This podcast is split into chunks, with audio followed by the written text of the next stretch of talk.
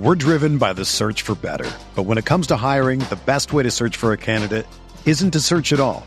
Don't search match with Indeed. Indeed is your matching and hiring platform with over 350 million global monthly visitors, according to Indeed data, and a matching engine that helps you find quality candidates fast. Ditch the busy work. Use Indeed for scheduling, screening, and messaging so you can connect with candidates faster. Leveraging over 140 million qualifications and preferences every day, Indeed's matching engine is constantly learning from your preferences, so the more you use Indeed, the better it gets. Join more than 3.5 million businesses worldwide that use Indeed to hire great talent fast. And listeners of this show will get a $75 sponsored job credit to get your jobs more visibility at Indeed.com slash BlueWire. Just go to Indeed.com slash BlueWire right now and support our show by saying that you heard about Indeed on this podcast. That's Indeed.com slash BlueWire. Terms and conditions apply. Need to hire? You need Indeed.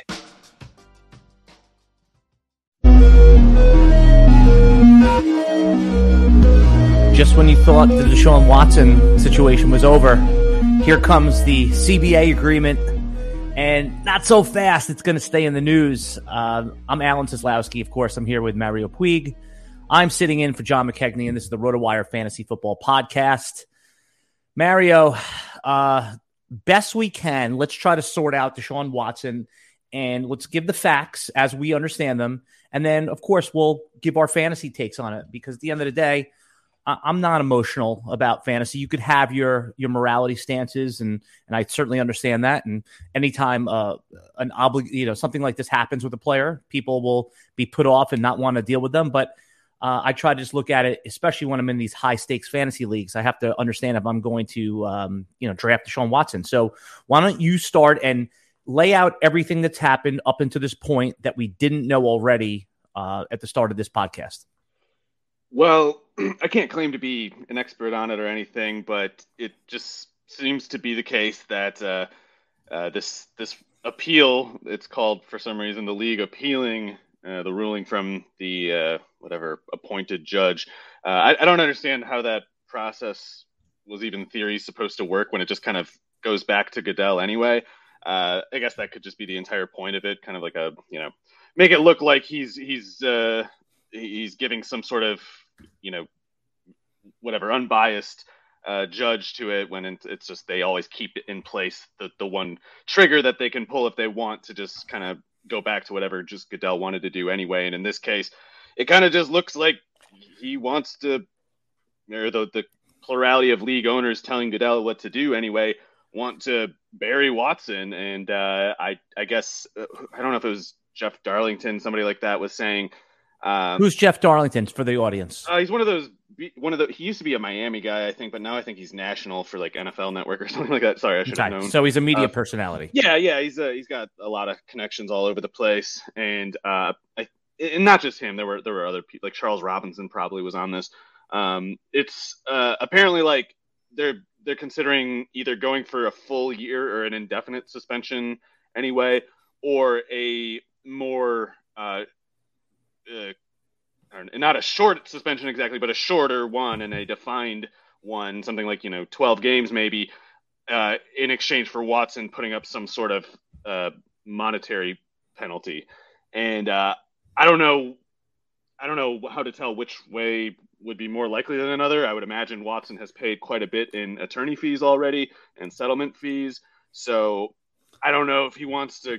I guess it depends on how aggressive the league is being about the monetary part uh, that that maybe you know determines oh. whatever Deshaun views it as. So I I don't know. In the, otherwise, the uh, if they give him the full year or indefinite suspension, uh, I don't know enough about the injunction process with courts, but uh, Ezekiel Elliott, and, and it's kind of like the ridiculous thing where it's like different courts just rule different arbitrarily ways than just because based on like the political views of the judges or the, who appointed them anyway.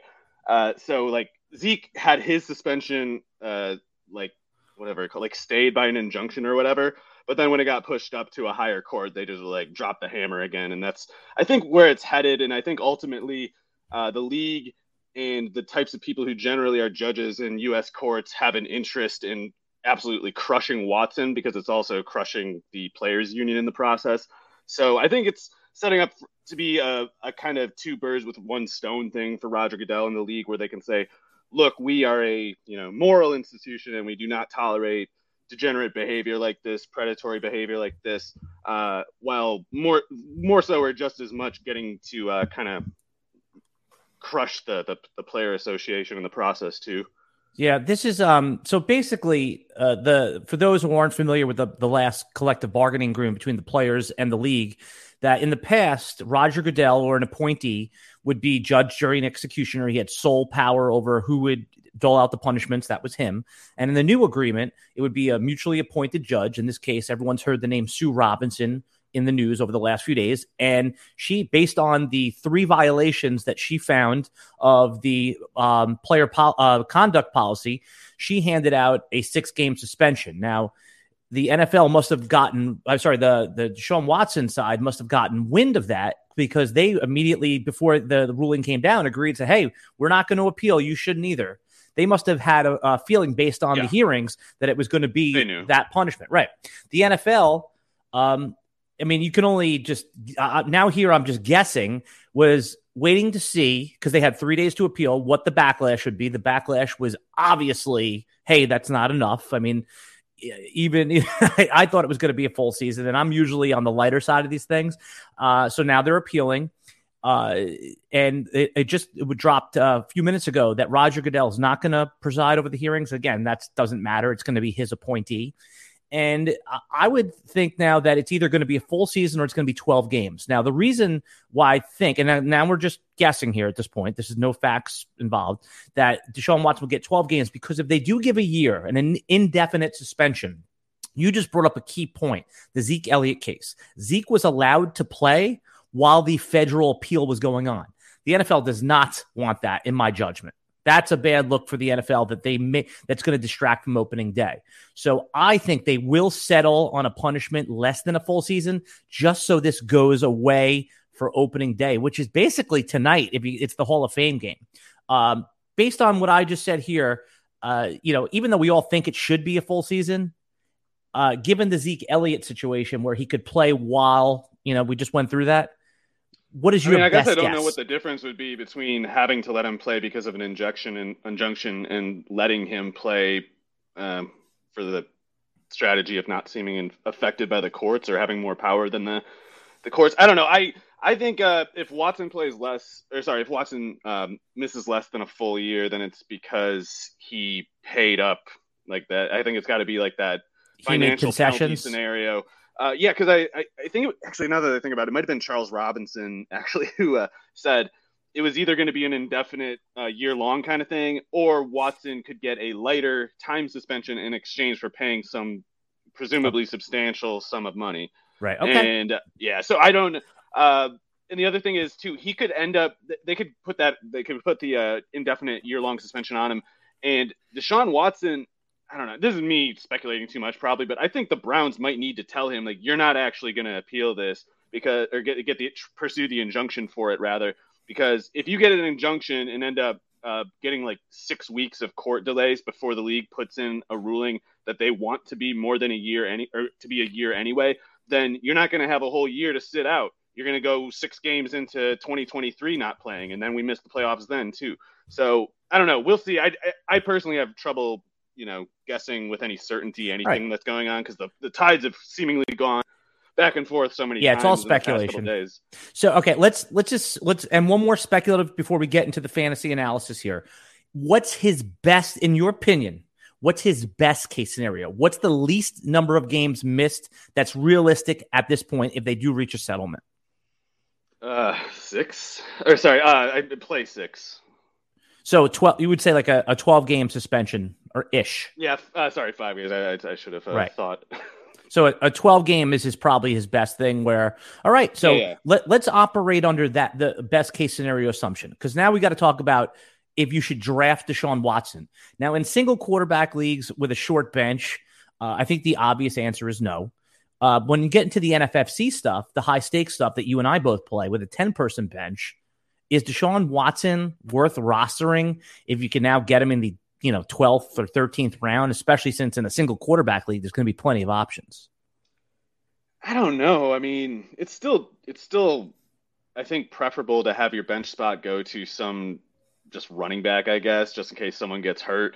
Uh, hello, Johannes. someone just in case someone gets hurt in camp, and then you don't have to pay you know 900 fab to pick them up uh, when everyone goes after them yeah. at the same time uh, just before the season starts. The opportunity uh, cost of a roster spot is is valuable. Yeah, yeah. and uh, the other thing is we even if Watson plays six games or whatever five games, we don't know necessarily when those games will be. So if you had clarity that yeah he's going to pursue the injunction, he might play the first six weeks, then you can kind of specifically make a quarterback strategy where I mean, not that I know how you do it exactly, but you could kind of just plan like, okay, I know I won't have Watson after these six weeks. I can I can evaluate uh, whatever that means to me, however value or risk I see that for, and, and plan accordingly. But if you're taking him and you don't even know, like, he could just kind of end up missing the whole year. He could uh, play at a time of the year when you'd rather start one of your other quarterbacks anyway, because you can't go too cheap with the rest of your quarterbacks. I mean, the guy's not playing the whole year.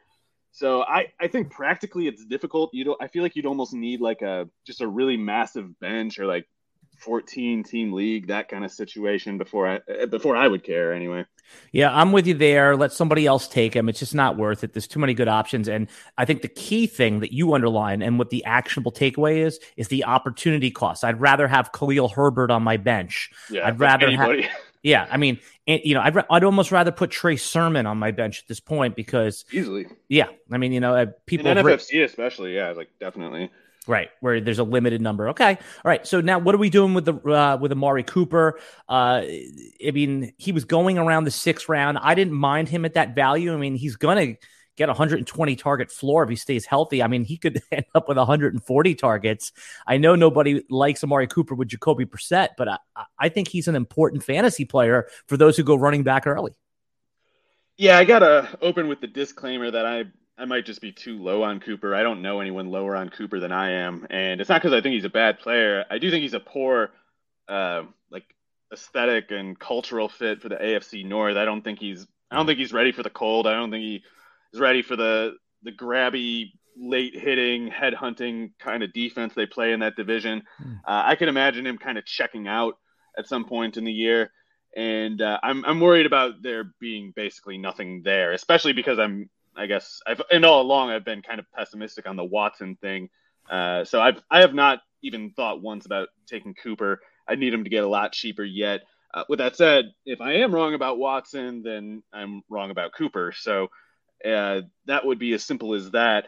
Uh, what I mean, though, by I, I think he's a poor aesthetic fit is um, he's had a lot of like nagging injuries picked up over in Dallas the past couple years, and he's just kind of um, he hasn't been able to practice as much as a player with his kind of usage. At least at his age, it, it's kind of a little bit light. Like they, they've been treating him like he's a 31 year old, 32 year old, 32 year old veteran for the past couple years, and uh, I think if Jacoby Brissett is his quarterback, it's he, it'll be the most like pain he's ever had playing the game of football, and uh, I don't know. I don't know if it's easy to just get used to that, especially when it's cold, especially when you're on this embarrassing team that you know has has this just black cloud over it. Um, I'm I'm obviously reading into it quite a bit, but uh, my paranoia gets the best of me with Cooper. Yeah, I uh, I've been taking Jacoby Brissett as a QB three, QB four in these superflex leagues. Nobody thinks he's going to be a good player, but in the dog days of Superflex, when you need a when you need a, an emergency quarterback, he's still better than like wide receiver, you know, 15, right? If, if, that you you hopefully will have. I mean, if you have like Jarvis Landry, I'm just using him, or Brandin Cooks in your flex spot, I'd still rather have Jacoby Brissett because he's going to throw the ball 25 times, even if it's a Nick Chubb monster. But before we we go into a little bit deeper analysis there, I just want to um, ask you, Mario, is there something that you wish you had in your fantasy league or features that are missing from your current leagues? Bonus scoring, custom schedules, or playoffs? Uh, deeper team settings, we'll look no further. We have you covered with our friends from Fantrax. Fantrax is the most customizable fantasy platform in the industry, offering the greatest fantasy experience in your dynasty keeper, redraft, and best ball leagues. Mario, I'm doing a uh, Fantrax league uh, for Draft Sharks contest coming up. I'm excited because the last time I looked at Fantrax, Uh, it was a little bit messy, but now they have made the app like to the point where I'm recommending it to friends. So uh, also, Joc Pederson, the MLB star, All Star, recently announced that he's moving his fantasy football league, his notorious fantasy football league, to Fantrax. Fantrax is excited to announce Fantrax Game Day Experience giveaway. Fantrax will be sending one lucky fantasy football fan to a regular season game of their choice, along with six thousand bucks towards travel and accommodations. All of you have to do is enter the giveaway is to create your uh, and or join a league on Fantrax. The more leagues you create and join, the more chances you have to win. There's a reason why players who are on Fantrax make it a permanent home for all their fantasy leagues. Go to fantrax.com slash rotowire. Sign up today. Um, have you ever played a league on Fantrax before? Yeah, uh, they actually have, I, I, think, been pretty much the sole provider of college fantasy football for uh, I don't know the better part of like ten years now. So me and John have uh, been in quite a few Fantrax leagues over the years in that uh, sport alone. All right. Uh, the other big piece of news that dropped the other day was the uh, Miami Dolphins. Okay, so o- owner Stephen Ross, uh, he they basically we don't have to go through the whole reason, but they lost a first round draft pick. Uh, the dynasty, ta- yeah, that it's it's heavy. So they had two first round picks next year. Now they'll only have one. They'll have San Francisco's, which is going to be a late pick, but if if things play out according to the Vegas totals. Uh, just the quick dynasty takeaway here, Mario, is that I think this insulates Tua for another year because if things went south for Tua, they were going to have two first round picks to move up and go get a quarterback. I'm not saying they can't still do it or bring in a, a, a real veteran, but don't you think that this gives Tua a little bit more dynasty insulation? It might. I mean, if it goes badly enough, he might be at risk to even like a second round quarterback or something like that. Yes. I don't know. It's it's tough for me to think it through, and I, I actually don't know much about the upcoming quarterback classes yet either. So um, that makes it difficult for me. I, I don't know what to do with Tua. It's tough because his he's got so much help there, and the offensive line too might be quite a bit better. McDaniel's could be a totally decent coach. I, I have no idea how to call that one. Uh, but he has elite weapons. Tua, this is it. Like yes, yes. yes he, this is like, hey, tank for Tua. You were supposed to be the quarterback. It didn't go great. Now he's way removed from his injury. He's got his his safety blanket and Jaylen Waddle, and he's got, I think, who Tyreek Hill is still the best wide receiver in the NFL, just like actual NFL receiver. If not, he's top three. It's now or never, right? Uh, well, it, it is now or never. I just I do worry that it is never. Uh, the people who have been around him, the people who have been around him around the. team. I mean, it's actually kind of sad. I feel bad for the guy. I think he's had a really unfair deal in a lot of ways. Like it, it is possible too that if he's not you know good enough in the NFL, it could be as simple as that hip injury that he had. Like it might it might not have been anything he could control, but uh, it's it is not a positive mood around him, and it has not been for a long time. You had like the tight end mutiny his rookie year when they they wanted to put Ryan Fitzpatrick back on the field and went, uh, you know, putting him down in anonymous quotes. Uh, at least one recent coach of his has gone around saying really kind of uh, mean things about him uh, to anyone who would listen.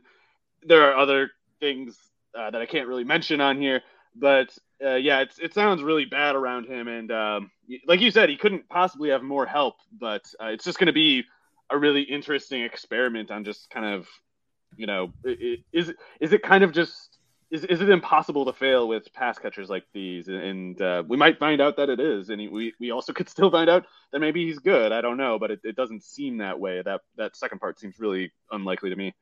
This is such a critical year for Tua, for Danny Dimes, for Trevor Lawrence, I believe too, and Zach Wilson. I mean, two of these guys likely are going to flop. I mean, it's hard to i know that it, it's almost impossible to see trevor lawrence flopping but just statistically when you take this group of guys that was you know they, they have not been as advertised i mean we have a little bit more of a reveal on dimes and tua you know there's a little bit more you know probably i don't know where you are on zach wilson but i'm you know i'm all but thrown in the towel kind of agnostic it doesn't sound like Saleh is that big of a fan which is kind of strange although uh, maybe he just maybe he just kind of is a you know if like bill parcells were a coach today for instance he'd he'd say something something that you know, like yeah, he sucks or something, but if he didn't really mean it. You know, so some, sometimes coaches just kind of talk that way. But yeah, Saleh seems a little bit, I don't know, cold toward Wilson, and um, I didn't like Wilson as a pick. I I thought he was kind of like a late first. I, like I would have had him go a little later than Mac Jones myself. Um, so uh, with that said, I can't I can't really you know bury him too much for his rookie year. He was an underclassman, and sometimes guys just get a little better once they get you know at least 22, 23 that are uh, you know it's they're still very young, especially as underclassmen. So uh, in in Lawrence's case, I think he's just he's a Jedi. He's going to be sick uh, beginning this year. And uh, Daniel Jones to me is like in a totally different class. I, I couldn't believe that guy went in the first three rounds of the draft, let alone in the top ten. Uh, so Jones was a really bad prospect to me, whereas you know Wilson, I, I at least think did belong in the first round somewhere you know, the Jets are like the anti Bears. The Jets did everything to see what they got, right? Like they totally, I mean, he, he has one of the best sets of weapons and offensive line when you add it all together for a young quarterback. Whereas Justin Fields, they're like, hey, dude, you're on your own here. Like Velus Jones, I, I like Velus Jones, but I mean, that's hardly, you know, that's kind of like a special teams guy that's fast, right? He's and then, yeah. yeah, and then there was some reports yesterday that Equanimeous St. Brown is running with the ones there. So, I would have rather when the when that draft was happening, uh, I was I was hoping the Jets were going to take Justin Fields. What are your given that the the I would say the lack of support that he's gotten from the organization? Um, are you interested in Justin Fields just because he's a good player? I mean, or is that offense just you know no good for you? Well, I don't think I could really make consistent use of Fields in redraft or managed leagues. I in dynasty, fine. It's like if you got him, you, you're kind of just riding with him or whatever. But in redraft, I don't want to have to guess when he's going to have his 40 yard touchdown run. You know, it's like he's going to have a lot of games that are disappointing, and I think he's going to have a, a, handful of good games. But I don't think it'll be easy to guess which is which ahead of time, and it might not even come down to matchups that much. I mean, there's he's going to have what should be easy matchups that he can't capitalize on because he just doesn't have enough help. And I think he's also the kind of uh, like an athletic talent like him, the big play threat that he is. He can have one of his better fantasy games against one of the toughest on paper matchups, especially if it comes down to him just having like a 40 yard touchdown run or something. Uh, he can do that. So I don't know how to make use of him. I, I feel like I'd, I'd leave him. I'd, get a lot of bench points out of him if I had him in redraft. But in in uh, best ball, I'm definitely open to it if the price is low enough. I I don't think he's. I don't think it's on the table that he throws for a whole lot of production this year, but I think he's a, a, a, very encouraging prospect, and he's he's definitely a you know like a top three kind of rush threat.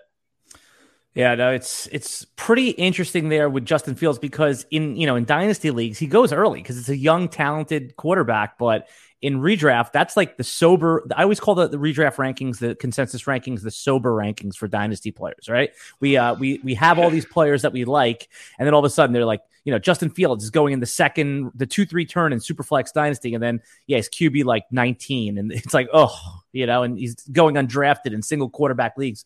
Uh, there was a question in the chat that actually is funny. Thanks, Scott, for this great question because I have it on my list to ask Mario anyway. I think that he's asking about quarterback strategy and single quarterback leagues in 2022. And Mario, everyone has access to the same information in fantasy football. I mean, casual players are sharper than ever. I think we can agree on that. That you can because there's so much the the ADP data actually has money behind it now. People are playing best ball that the most casual guy in your office could walk in, just use ADP and have a pretty decent draft. He's not going to screw it up that bad, right? So the edge in fantasy football is roster construction in my judgment. And how you construct your roster with a tight end and a quarterback, I think is everything what's going to be your quarterback strategy? Say you have you're in one league, three hundred dollar league, like real money here. Okay, how are you going to handle the quarterback position in a single quarterback league? Well, uh, so, so, I was talking about how Fields. I'm worried about getting mostly bench points out of him.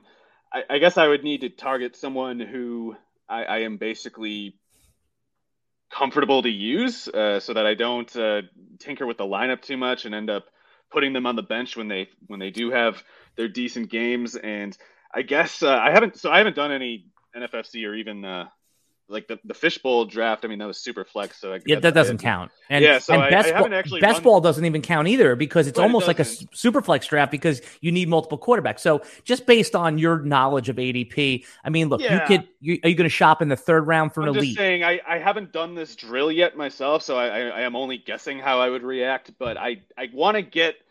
Uh, I, I would love to get Herbert, Allen, somebody like that, uh, but I, I, am a little bit out on certain guys at ADP. Uh, I, I, I, guess um, I'm not so much out on them at ADP as much as I, I, would worry about tinkering my lineup with them. Like I'm worried about Dak having a bit of a rough year. I'm not so much in on him. I'm not so much in on Kyler Murray. Uh, I, I, guess if but the thing is, if I don't take Allen or Herbert, then I'm probably waiting for like not not as long as I used to anyway. But Trey Lance, like he's a guy that I'm I know it might be rough a little bit, but I'm comfortable putting him on the field every week. I don't care. I'm not not worried about it. Um, but if I don't get Lance, then I might have to go like really cheap and and kind of test my uh, my judgment ability with the lineups. Uh, you know, if if I I'm not I don't want to reach for Herbert or whoever. If I have to go with like Daniel Jones or something ridiculous like that, because I feel like the board is forcing me to, I'll do it. But uh, I don't want to take, I don't want to like reach at any point, even though I also kind of want to get that security. So uh, I, I, think in practice, I'm going to be trying to get a lot of Herbert, uh, a Burrow. I meant to mention. Uh, so yeah, Burrow, Herbert, and um, Lance. I guess are who I look at, who who I might plan to look at in redraft. Um, in, in best ball, I've basically been taking just Lance, uh, yeah. Fields, and Mariota. Best ball is like you said. Best ball is Very almost yeah. single quarterback in best ball is almost like two quarterbacks. So this is the plan. So last year, I was advocating for reaching up into the fourth round to take one of the vanity quarterbacks. And I say the vanity quarterbacks, I mean you know the Josh Allen, Patrick Mahomes, uh, Lamar, you know the the ones that have yeah. basically been t- had a great shot at the top three or four for the last three years. So this year, I'm not doing that. And if you want Justin Herbert, if you want Josh Allen, you're going to have to spend a, a, around five or four pick on them and it's totally justifiable because you're looking at like Brandin Cooks or Allen Robinson, or and again, those are good players, and you want them on your roster, so there's an opportunity cost. And the two options that I've landed on my weight on quarterback was Jalen Hurts is still a little underpriced. I think that he does have QB1 overall upside. He is that Lamar Jackson from a few years ago. I'm not saying he's going to be an MVP in the real NFL, but you told me something that really, um, I mean, I was already Jalen Hurts or bust in my single quarterback leagues, but I asked you the other day about Jalen Hurts if he has if he has deep ball in his game, and you told me about his days at Oklahoma, he would uncork it. So what uh, I think I think he's a pretty properly bad passer, but I think he, he plays really well within himself. Like he knows how he knows what he can't do, and he doesn't make as many mistakes as you would expect a a, a, a, a passer as raw as him to be. Um, but I'm, I'm not against him at all, and I think I think AJ Brown get it's as simple as AJ Brown getting in there for um, uh, Reagor and uh, Don't know if it was Watkins was the only other one last year, uh, but basically putting in AJ Brown is going to increase Jalen Hurts' uh, completion percentage and yards per pass alone. Like that, as simple as him getting there is going to raise Hurts from uh, 61 or whatever he was to like maybe like 65, maybe 66. And I think the yards per, per attempt is going to go up. The interceptions might come down, even if the touchdowns don't go up. So I think I think he's clearly going to do more as a passer than he did last year. Uh, I just happen I just haven't really took him because I guess it's I guess it's because I'm taking Burrow in that range, or I'm waiting around and taking Lance, or I was. I don't know if Lance is going at the same spot now, uh, but yeah, I'm not trying to fade Hurts, especially with AJ Brown there. All right, video audience, stick with us uh, for two seconds. In the audio audience, we're going to take a quick break, and we come back. We're going to continue talking about our quarterback and tight end strategy for single quarterback redraft leagues. We'll be right back in just a minute. We're driven by the search for better. But when it comes to hiring, the best way to search for a candidate isn't to search at all. Don't search match with Indeed. Indeed is your matching and hiring platform with over 350 million global monthly visitors, according to Indeed data, and a matching engine that helps you find quality candidates fast. Ditch the busy work. Use Indeed for scheduling, screening, and messaging so you can connect with candidates faster. Leveraging over 140 million qualifications and preferences every day, Indeed's matching engine is constantly learning from your preferences, so the more you use Indeed, the better it gets. Join more than 3.5 million businesses worldwide that use Indeed to hire great talent fast. And listeners of this show will get a $75 sponsored job credit to get your jobs more visibility at Indeed.com slash BlueWire. Just go to Indeed.com slash BlueWire right now and support our show by saying that you heard about Indeed on this podcast. That's Indeed.com slash BlueWire. Terms and conditions apply. Need to hire? You need Indeed. And we're back. I'm Alan Seslowsky sitting in for John McKechnie on the Thursday podcast. And of course, sitting in the co pilot chair, who actually, you're the pilot, Mario Puig. I'm just the co pilot steering the ship, but you're the captain of the down. ship today. and uh, we were talking about when we last left off. Uh, roster construction is really the edge in single quarterback leagues. And you know, what I found myself if I'm going to do the wait on quarterback this year, I think the QB 12 to 14 range is, is pretty rich. And those are Derek Carr with his new weapons, Kirk Cousins with his potentially upgraded offensive scheme. And I still like Aaron Rodgers. Put him aside for the second because he has his obvious warts. But don't you think the ultimate wait on quarterback guys, if you can get them in round 10, round 9, round 11, Cousins and Carr? Um, those guys seem pretty viable given the weaponry and the coaching system around them. Yeah, uh, I meant to mention uh, Russell Wilson too when we were talking about. I, I definitely like Russell Wilson at, at his price, but uh, yeah, as far as Carr and Cousins, I think they're totally good values, and I think I kind of would maybe hope for a little more than they tend to offer. But if I had them in a redraft league, I would just keep them active every week. Like I wouldn't worry about screwing it up like I would with Fields or even or even like Trevor Lawrence or someone else that I am relatively high on. Um, if we're trying to anticipate improvement specifically with one of the two, I think I like Carr's chances a little more just because, well, not just because of Davante Adams. Uh, that's certainly, I guess, the main reason.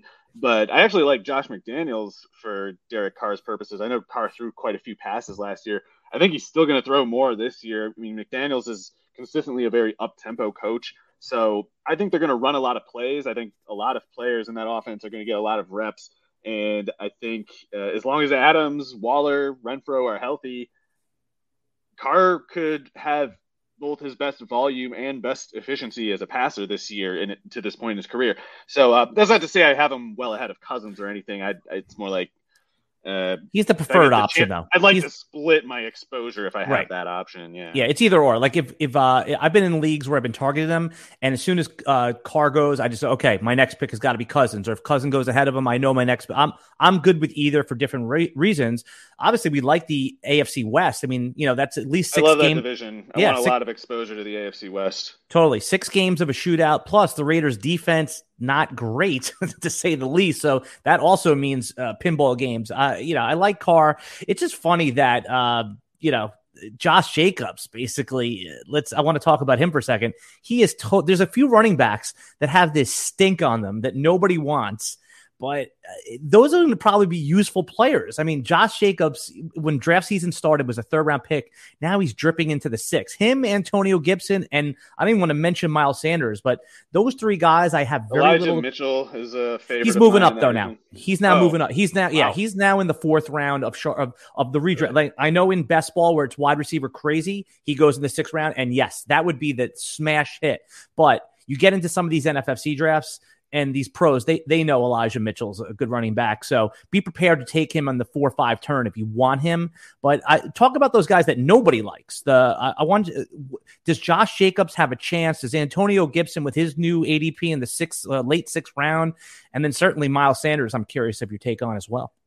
Sanders is the one I'm lowest on, and it's not because I think he is bad or anything. I just think, especially if Jalen Hurts is going to run as much as he tends to, and if Sanders is non-viable as a pass catcher, which he pretty much has been aside from his rookie year, and, and even if he is viable, it's tough to be as good of a pass catcher as certainly Kenny Gainwell, and I'd say Boston Scott's pretty tough as far as that goes too. So I, I think Miles Sanders can definitely run, and if he just had a role where he could you know get 15 20 carries he'd do really well with it so if, if that scenario for some reason presents itself this year i think he'll do well with it I just don't know if if that fits really well with what Hurts otherwise needs as a structure to, to thrive. So uh, we'll see. Uh, I don't I don't have any Sanders exposure, and I don't really expect to, uh, especially when he's going ahead of guys like Rashaad Penny and Cordarrelle Patterson, uh, maybe even like Melvin Gordon. I don't know. It's tough for me to think that one through. I am definitely uh, targeting Josh Jacobs and Antonio Gibson both, though. And oh, um, oh, thank God you said that because no, I mean these guys literally are radioactive in drafts right now.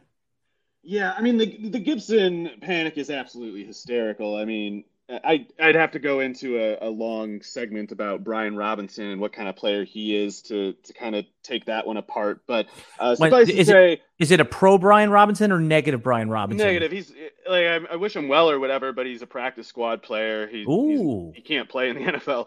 Um, so uh, I was, you know, I was saying that about Tyrion Davis Price and a bunch of people who just look at draft orders and think it's a, it's a list of the best players in the league. And then, you know, they say, well, he went in the third round. He, has got to be good. And like, we're kind of realizing that's not true. And if someone missed it, that memo, they'll get it soon. But uh, the next one to drop is Brian Robinson. And it's going to be another one of these things where, you know, people told the people who don't know running backs were telling you to take him. They're telling him you got, you got to worry about Brian Robinson. He's a third round pick that, this is a long list of players like this where they just disappear. No one remembers them. No one remembers the people telling you to draft them, certainly, uh, for some reason. But this is a forgettable player who will just kind of be out of the league soon. And Gibson, by contrast, has a, a pretty conventional projection to become one of the best running backs in the league instead in a couple years. I mean, he's still even now in only his third year playing running back. Um, you know, J.D. McKissic didn't become a polished pass blocker overnight either. He actually was a college receiver too at Arkansas State. And it wasn't until like his third, fourth year in the league that all of a sudden he was identified as this plus passing down player. So, yeah, Gibson has been rough as a pass blocker. He's been uh, unacceptably bad with ball security. He can't keep fumbling like he has been. But those are just the two classic difficulties of a player transitioning to running back for the first time late in their career. And so, him being a receiver, you have to assume he'll just be at his worst in those two categories the last two years, but not this year and onward. So if Gibson is not held back by his pass blocking hindrances, if he's not fumbling, at that point, he's just a guy who runs a 4.39 at 229 pounds. And that's almost identical athletic metrics to Jonathan Taylor. So well, you could not that I'm saying he's going to be another Jonathan Taylor. I mean, Jonathan Taylor was, you know, a, a born freak running back, but Gibson could develop into one almost as good. Like he has the exact same raw materials to work with, and he has only done well by any reasonable standard to this point. But the people fading him have these ideas that like, oh, Gibson's been a failure. Like, no, you just don't understand how football works. He has not been a failure. He's been a huge success. So um, with Jacobs, it's a little more simple. I mean, uh, people are overrating Zamir White. People are overrating Kenyan Drake. Uh, they're underrating Jacobs, and I, I, hated Jacobs as a pick. I thought that w- I thought he was, you know, like right. a round three kind of prospect. So it's not my uh, first inclination to advocate for him. But hey, can we go back? Please back up on Gibson for a second? Just take a guess. Where did he finish last year? RB what? Just off the top of your head. Final season totals. Um, uh, like seventeen or something. RB ten, my brother. RB ten. Oh. Yeah, there well, were some injuries though. But that's uh, well, that's my point. Is though is that the course, perception yeah. on him, even for someone who is interested in Gibson, is lower than it actually was. So yeah, I think this underlines your point yeah, it's it's a it's a case of people just holding him to a standard that makes no sense, and and they're kind of uh, making a lot of wrong secondary calculations as a result of the first. Yep. All right. Um, just before we continue on with that, I just want to ask you if you're ready for fantasy to take your fantasy football skills to the next level, Mario, because daily fantasy football is the latest and greatest way to play fantasy football, and you can enter tournaments for one week or even one game. It's an awesome way to apply your fantasy skills and make some money. But do you know whether a 50 50 contest or a guaranteed GPP tournament is the right one for you, Mario? Or do you know the difference between fading and stacking? Worry not. The new edition of Fantasy Football for Dummies has you covered. You remember the For Dummies series, Mario, for everything? Now we have one for fantasy football. Inside this book, you'll uh, not just find basic game information and strategies, which is included for standard fantasy football, but a whole section devoted to the hottest new fantasy action on the market. Whether you want to play through DraftKings, FanDuel, or any of the other services, this book will help get you started with your bankroll and offer advice and insight into the different types of contests, strategies, and major tournaments, as well as tactics to take on daily fantasy to the next level. Whether you're looking for a little excitement or a chance to winning big time money, Daily Fantasy Football is the perfect game for you. And the second edition of Fantasy Football for Dummies is the book to help you win big. I'm gonna. I think I'm gonna get that. So that would be a good gift uh, for like my uh, father-in-law. He wants to get into fantasy football, but he's a little intimidated because you know I just you know I try to tell him how like anyone can kind of play. Uh, maybe I'll get him a copy of that book for uh, to get him into it this year. All right. Uh, I'm Alan Seslowsky. I'm sitting in for John McKechnie on the Thursday podcast with my friend Mario Puig. and we're talking about some of the radioactive backs. Uh, we just covered uh, Antonio Gibson. Uh, we just covered Josh Jacobs. Mario and I are both interested in them at their new uh, uh, sale prices, right? And I also want to talk about um, Allen Robinson here because I did a video with Jeff and we both agreed. I don't think we're, you know, this is any breaking news here that we're going to reach for Allen Robinson in the third round if we need to, if we go running back, running back. Right now, you don't have to. He goes routinely in the fourth round. DK Metcalf still going ahead of him with his bad quarterback situation. But so let's let's juxtapose those two players: the highly skilled, in his prime, fresh contract DK Metcalf with a you know a tough quarterback situation, where Allen Robinson, man, who all the reports are arrow up. We already know he's an elite player just start with the easy question. Which one of those guys do you want, and what do you expect for Allen Robinson for fantasy football in 2022? So I think Allen Robinson can still play, and I think if Matt Stafford stays healthy, Robinson will pay off. Uh, yeah, upwards of the third round, uh, at least where he tends to go, and probably higher.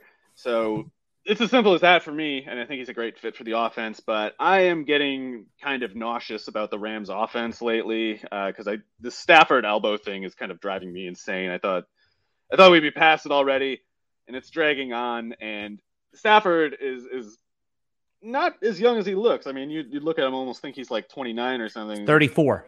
Yeah, so uh, he's he's been hurt a lot too. He's took a lot of hits in his career he's he's been hurt plenty of times in recent seasons, and this this elbow thing is is not uh, progressing the way I expected it to. So I'm actually kind of putting a halt on more Robinson picks, but th- also the, I like that. the background there is I have a decent number of his picks already. Like I think I have a like three or four best ball teams with him. So uh, if I had zero shares already, maybe I still consider taking him anyway, but to kind of protect myself in this particular portfolio I have, I think I got to tap uh, tap the brakes for the time being.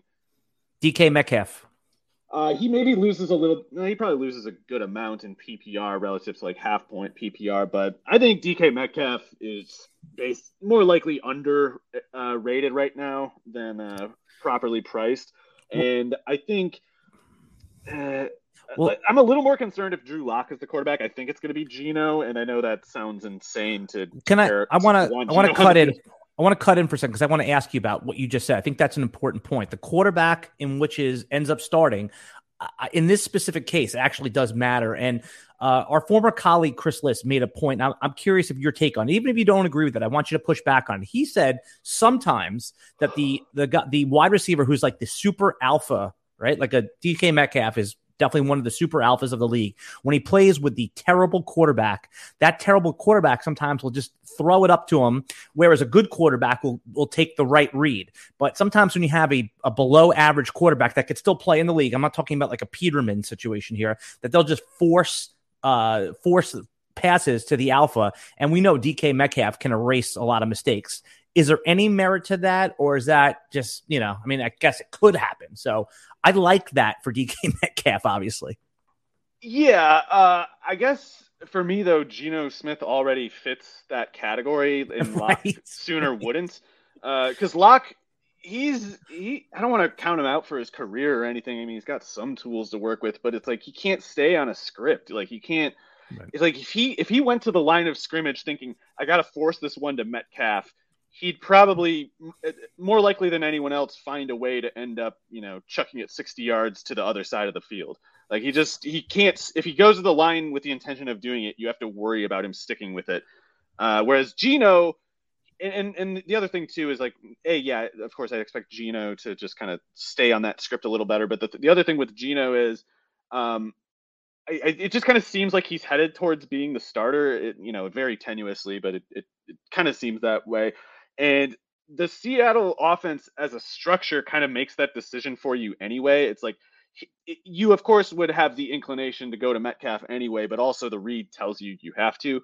Uh, it's just going to be a narrow tree. It's going to be a low volume passing offense that intends to make itself viable by putting a very heavy percentage of its usage toward DK Metcalf, this alpha receiver. So um, I think I don't even think it's really up to the quarterback in terms of the scheme sense. It would almost matter more to me if they were like a three wide, uh, four wide offense, you know, because then the quarterback has something to actually think about. They could they can reduce the process to I'm not really going to make those other reads. I'm just going to this guy.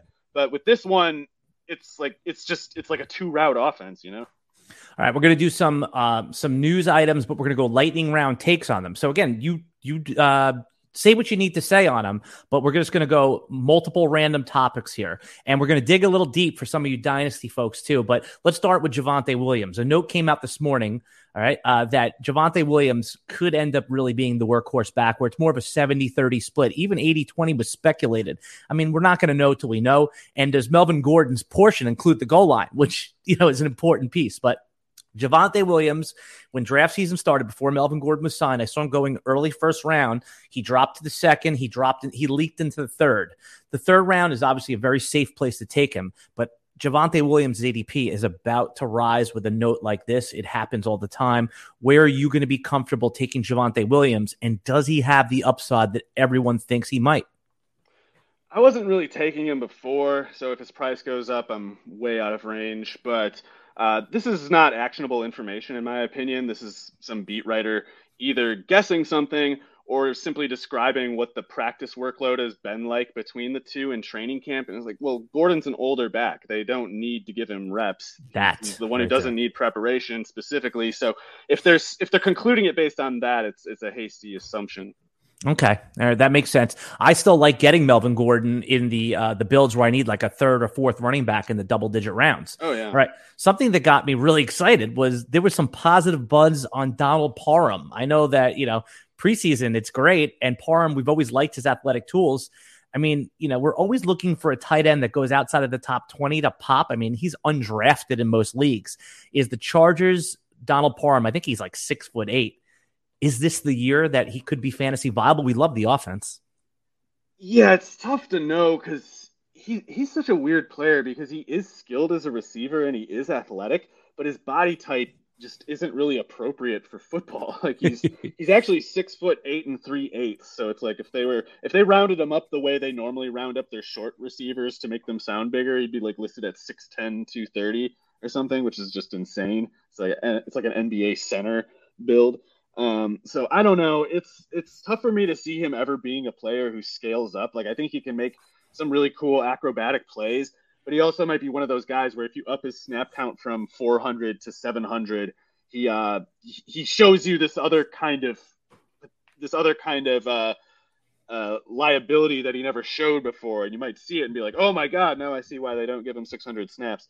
Uh, so I worry he's that, but um, it, I am definitely like the lowest on Gerald Everett. So if someone were trying to hype Parham by saying like you know he's going to push out Everett, I'm I'm more inclined than just about anyone to believe that because I, I don't think Everett can play. Everybody likes Michael Pittman as a third round pick, and you know, I mean, he certainly he was like a fifth round pick when draft season started. I understand why. He's the clear alpha. Matt Ryan certainly has proven he could feed an alpha. Julio Jones for many years. Uh, but I think there's opportunity with the wide receiver two position, given that the Colts don't really have a tight end to command target. So my favorite is Parris Campbell.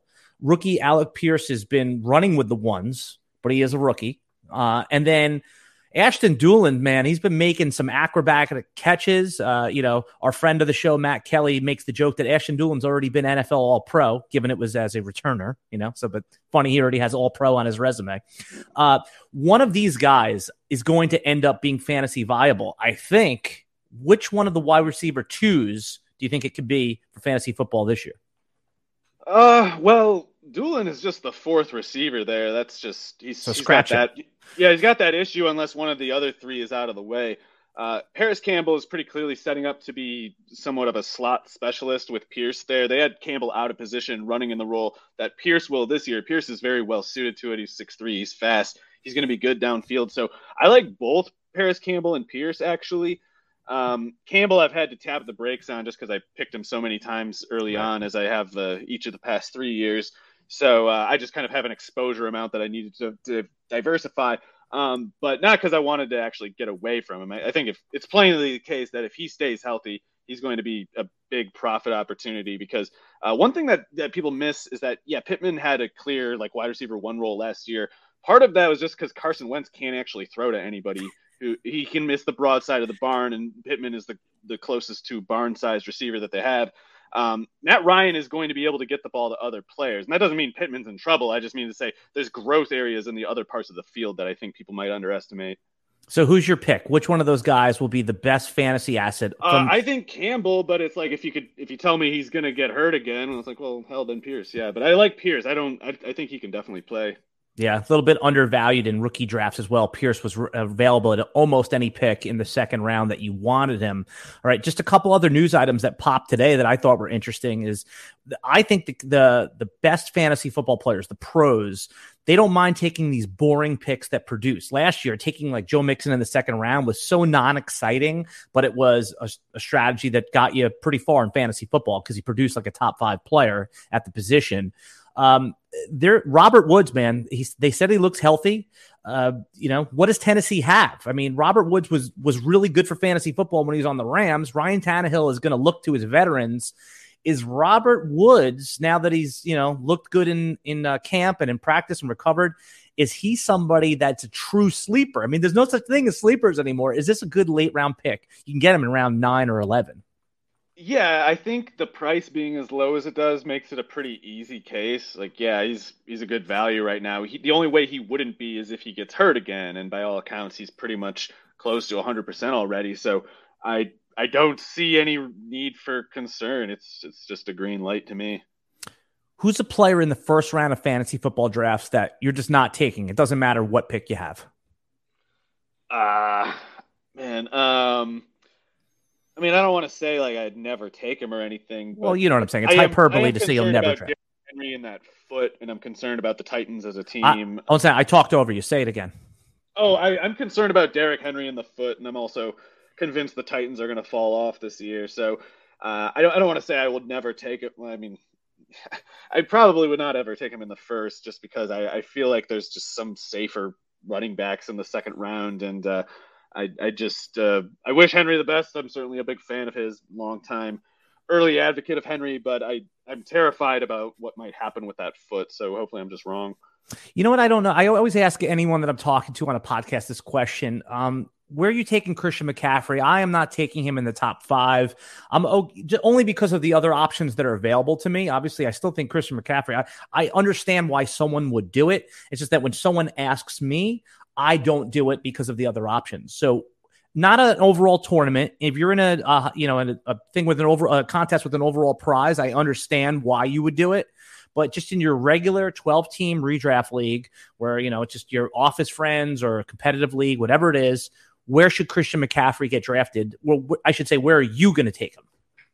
Um, so I wouldn't begrudge anyone for taking him as high as first overall. I think there's a pretty clearly you know coherent case for that. And in in part of that too, at least in like 12 team leagues, I, will say I guess I don't know if the dynamic changes in bigger or it would only get for the better case, I guess, if you made it a smaller league. But if maybe 14 teams, it's more risky or something like that. But in 12 team leagues, especially when we can get like Josh Jacobs or Antonio Gibson in the sixth round, I think it's just justifiable to take on that risk, not just because of the upside that McCaffrey obviously has, but because if he does get hurt, like if the worst fear does come true and he, he's you know he's on IR with a high ankle sprain in week three or whatever, then in this market, I think you can still get like non-liability running back uh, backups if if you make your pick smart. So that's kind of how I see it. But if, if I'm wrong about the assumption of just getting running back depth later, then it would be a more costly uh, error, I guess. All right, so I'll ask you the question again because I want an answer, Mario. What pick number would you? I'm gonna. Okay, how about this? Uh, we'll do. No, I would take him. I, I would take him first if I got the chance on underdog, for instance, because I just can't get the. Well, that's an over. Pick. Again, that's um, an overall contest. That's an overall. I'm talking about your 12 team home league. All right, how about that? We're gonna do it like this. I'm gonna name a player. Three, I guess because I like I would probably just take like Justin Jefferson and Jonathan Taylor ahead of him. Would you take Cooper Kupp ahead of him? Uh, generally, yes, but not in this case. And what about Ja'Marr Chase? Would you take him ahead of him? No. Okay. All right. So you have him at three or four. I got to the answer, folks. See, I, I pried through and I got to it. Hey, Mario, if you're ready for a new challenge this year and you love fantasy sports, Dynasty Owner is the new way to play fantasy football with real life salaries, adding strategy to running an actual franchise. Dynasty Owner provides a unique and challenging experience that will test your skills as an owner and general manager.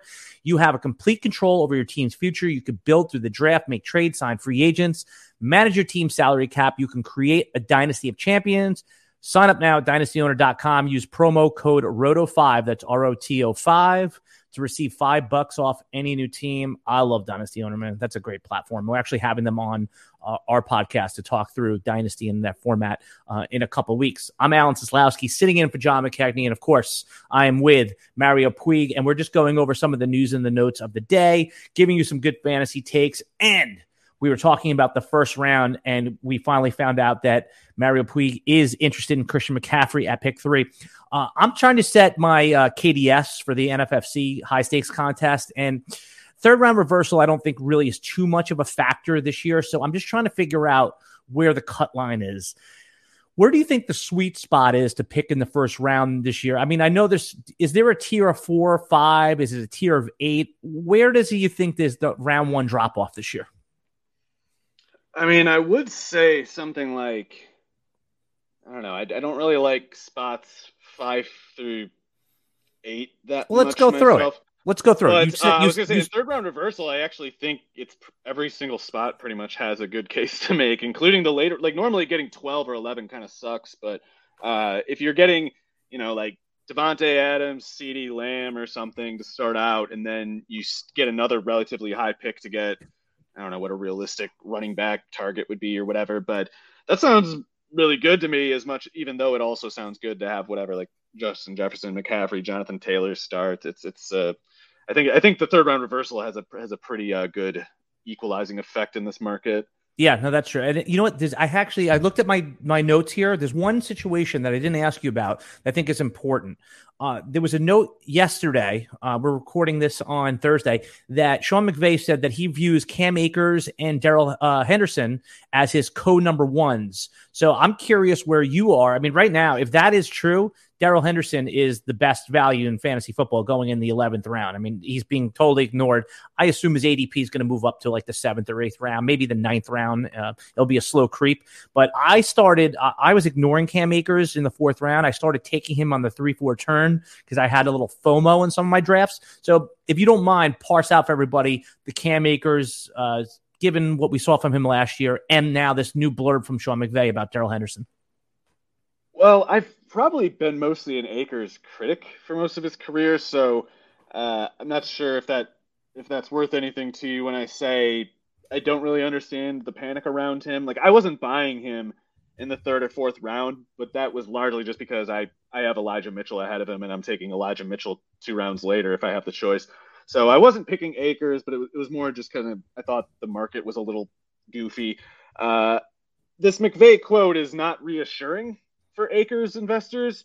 I also think it's it's more likely to cause an overreaction than an appropriate reaction. Like in in practice, I don't even know if it makes any sense. Or like McVay would have to behave totally differently than he has. Even even a guy like Sony Michel, he would commit to for an entire game. It was like he seemed to value specifically having one running back take as much usage as possible in a game. He didn't really have games where you go with a hot hand switching between three different players. So maybe maybe he decided that was silly and he's going to try to have a more running back committee approach.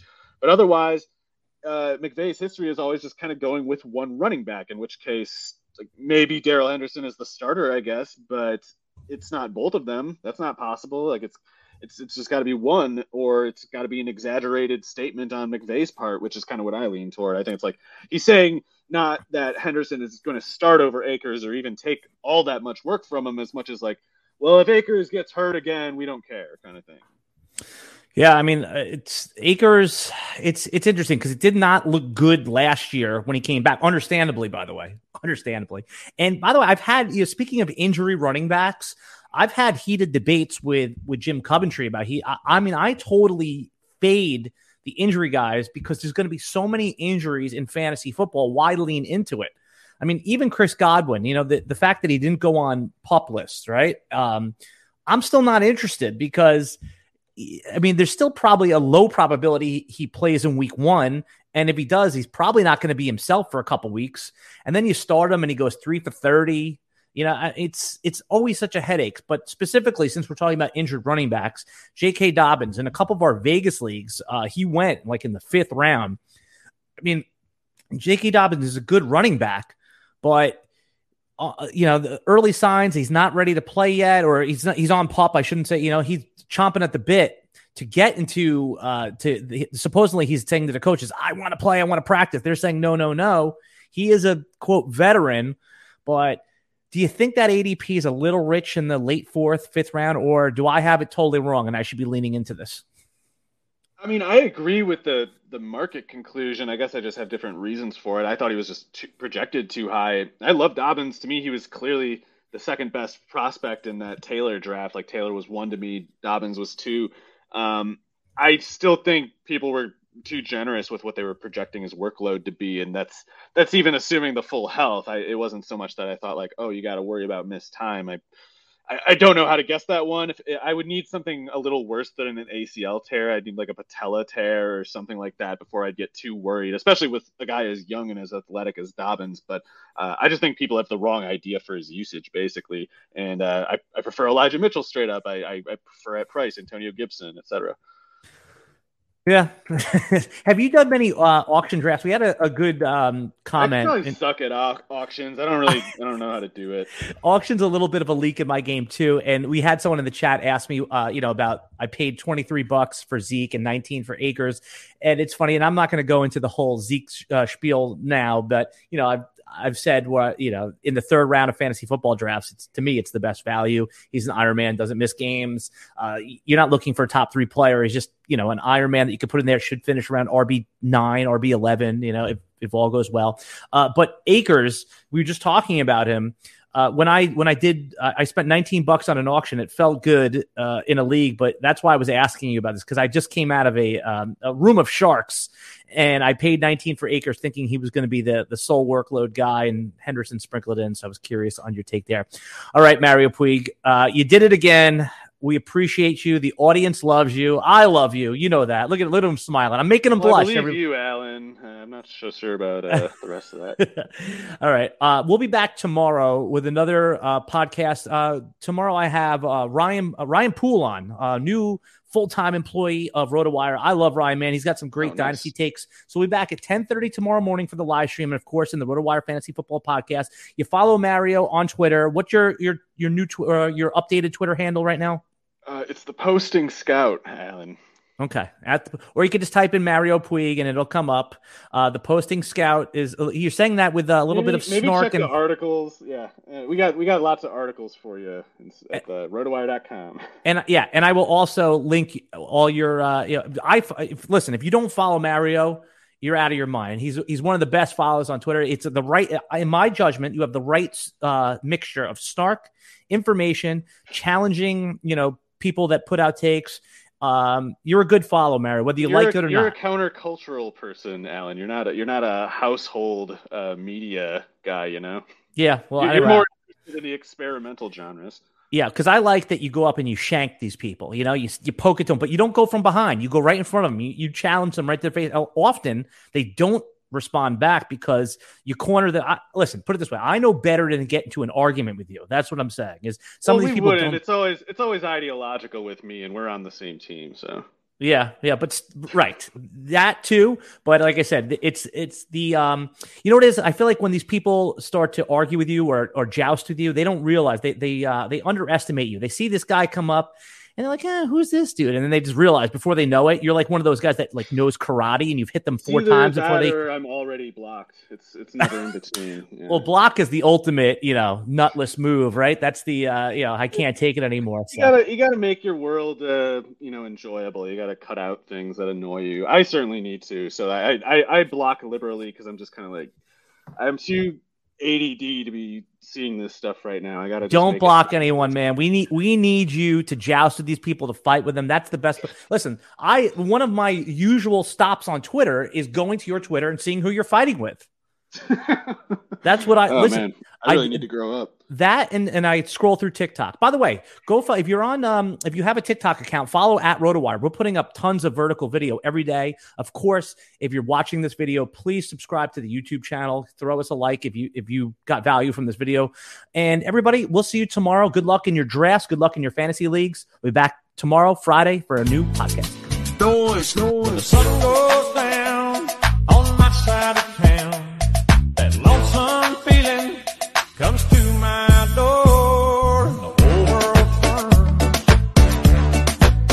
Everyone is talking about magnesium. It's all you hear about. But why? What do we know about magnesium? Well, magnesium is the number one mineral that 75% of Americans are deficient in.